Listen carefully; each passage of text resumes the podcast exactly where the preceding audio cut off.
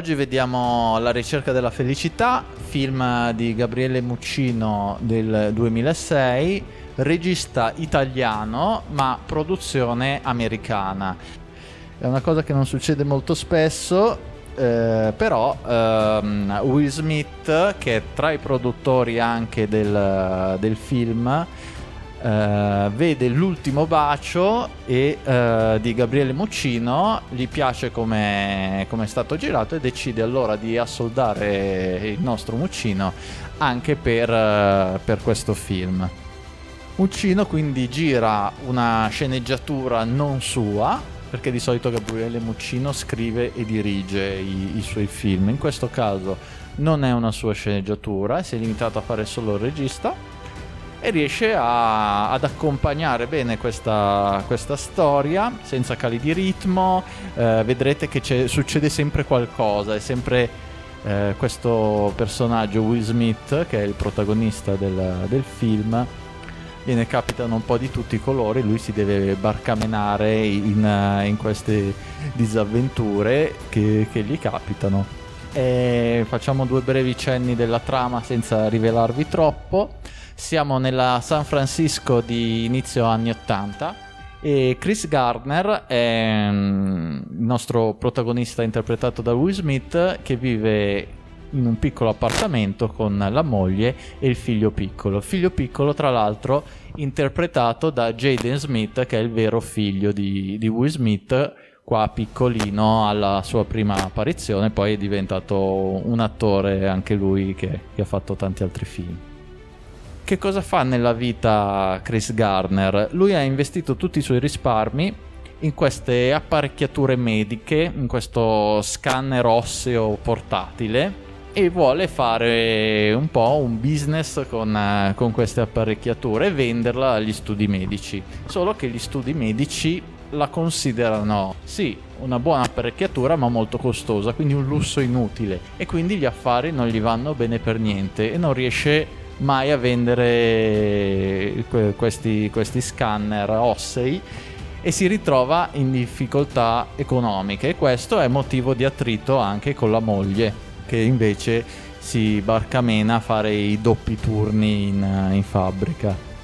Che cosa succede un giorno? Chris Garner vede nei quartieri alti di San Francisco, vede arrivare un broker, una, uno dei tipici yuppie eh, dell'epoca reganiana, con questa macchina di lusso. Allora lui capisce che vuole ambire a molto di più, vuole fare quel mestiere, vuole diventare anche lui un broker si iscrive a questo stage di sei mesi in cui presso una grande azienda in cui il primo che eh, quello che porterà più clienti a questa azienda verrà tenuto e assunto da questa azienda, una grande azienda, quindi con un ottimo stipendio e in quel modo risolverebbe tutti i suoi problemi economici, i suoi, della moglie e soprattutto del figlio verso cui nutre sempre un grande senso di responsabilità perché gli vuole dare un futuro. Ecco, e poi vediamo, vedrete come va a finire questa, questa, storia. Allora, che personaggio è Chris Gardner? Intanto è un personaggio realmente esistito, esistente, perché il eh, film è tratto dall'autobiografia di Chris Gardner che si trovò veramente a, a vivere quelle, queste situazioni che vengono narrate del film. È una persona molto ottimista perché nonostante tutto quello che gli accada, tutte le cose negative che gli capitano nella vita, lui cerca sempre il lato positivo, cerca sempre di dire va bene, ma domani andrà meglio. Alla moglie che si lamenta dice sempre vedrai, metto le cose a posto, vedrai che adesso andrà bene. Ha sempre questa tensione verso la positività, verso il tutto in qualche modo si, si sistemerà. Invece la moglie è molto più terra terra è molto più ancorata alla, all'esistenza concreta, ai, ai, soldi, alle tasse da pagare, eccetera, eccetera. Quindi questo causa una forte tensione in famiglia che poi vedremo sfoce- come, come sfocerà. Chris Garner è il eh, tipico eroe americano perché noi non possiamo capire questo film se non parliamo del, del sogno americano, dell'American Dream. L'American Dream è una definizione che viene utilizzata per la prima volta dopo, dopo il 1929, la grande crisi, all'inizio nel, del New Deal negli anni 30, con il nuovo corso economico portato avanti dal presidente Roosevelt. Lo storico James Truslow Adams conia questa definizione per la prima volta nel suo libro The Epic of America, l'epica dell'America, conia la definizione di American Dream, che appunto è l'America è la nazione delle possibilità, qui chiunque con il duro lavoro, con l'impegno può raggiungere qualsiasi risultato, può raggiungere il successo. E che cosa è questo successo? È un successo di tipo economico. Cioè l'American Dream porta a quello, successo di tipo economico, monetario, rappresentato spesso da degli status symbol che possono essere la macchina di lusso, la classica villetta col giardino, un paio di scarpe eleganti. E quindi Chris Garner appunto con la scintilla dalla visione di questo broker che arriva ben vestito con questa macchina di lusso, allora ha questa scintilla che accende lui il fuoco del, del sogno americano. In realtà il sogno americano non, come concetto non nasce negli anni 30, ma nasce fin dai primi coloni degli Stati Uniti, dalla corsa all'oro, dalla rivoluzione industriale ottocentesca, dalle grandi migrazioni che dall'Europa arrivavano fino negli Stati Uniti e in cui tutte queste persone che sfuggivano alle monarchie europee vedevano l'America come la rivincita economica e in cima alla scala sociale non era più appunto il regnante, il monarca, il nobile come in Europa, ma era l'imprenditore, il self-made man, cioè colui che grazie al proprio lavoro riesce a farsi da solo, a costruire la propria fortuna. E come mai attecchisce così tanto l'American Dream in America? Per capirlo dobbiamo riprendere i concetti di Max Weber, che, so, che è un padre della sociologia come la intendiamo oggi.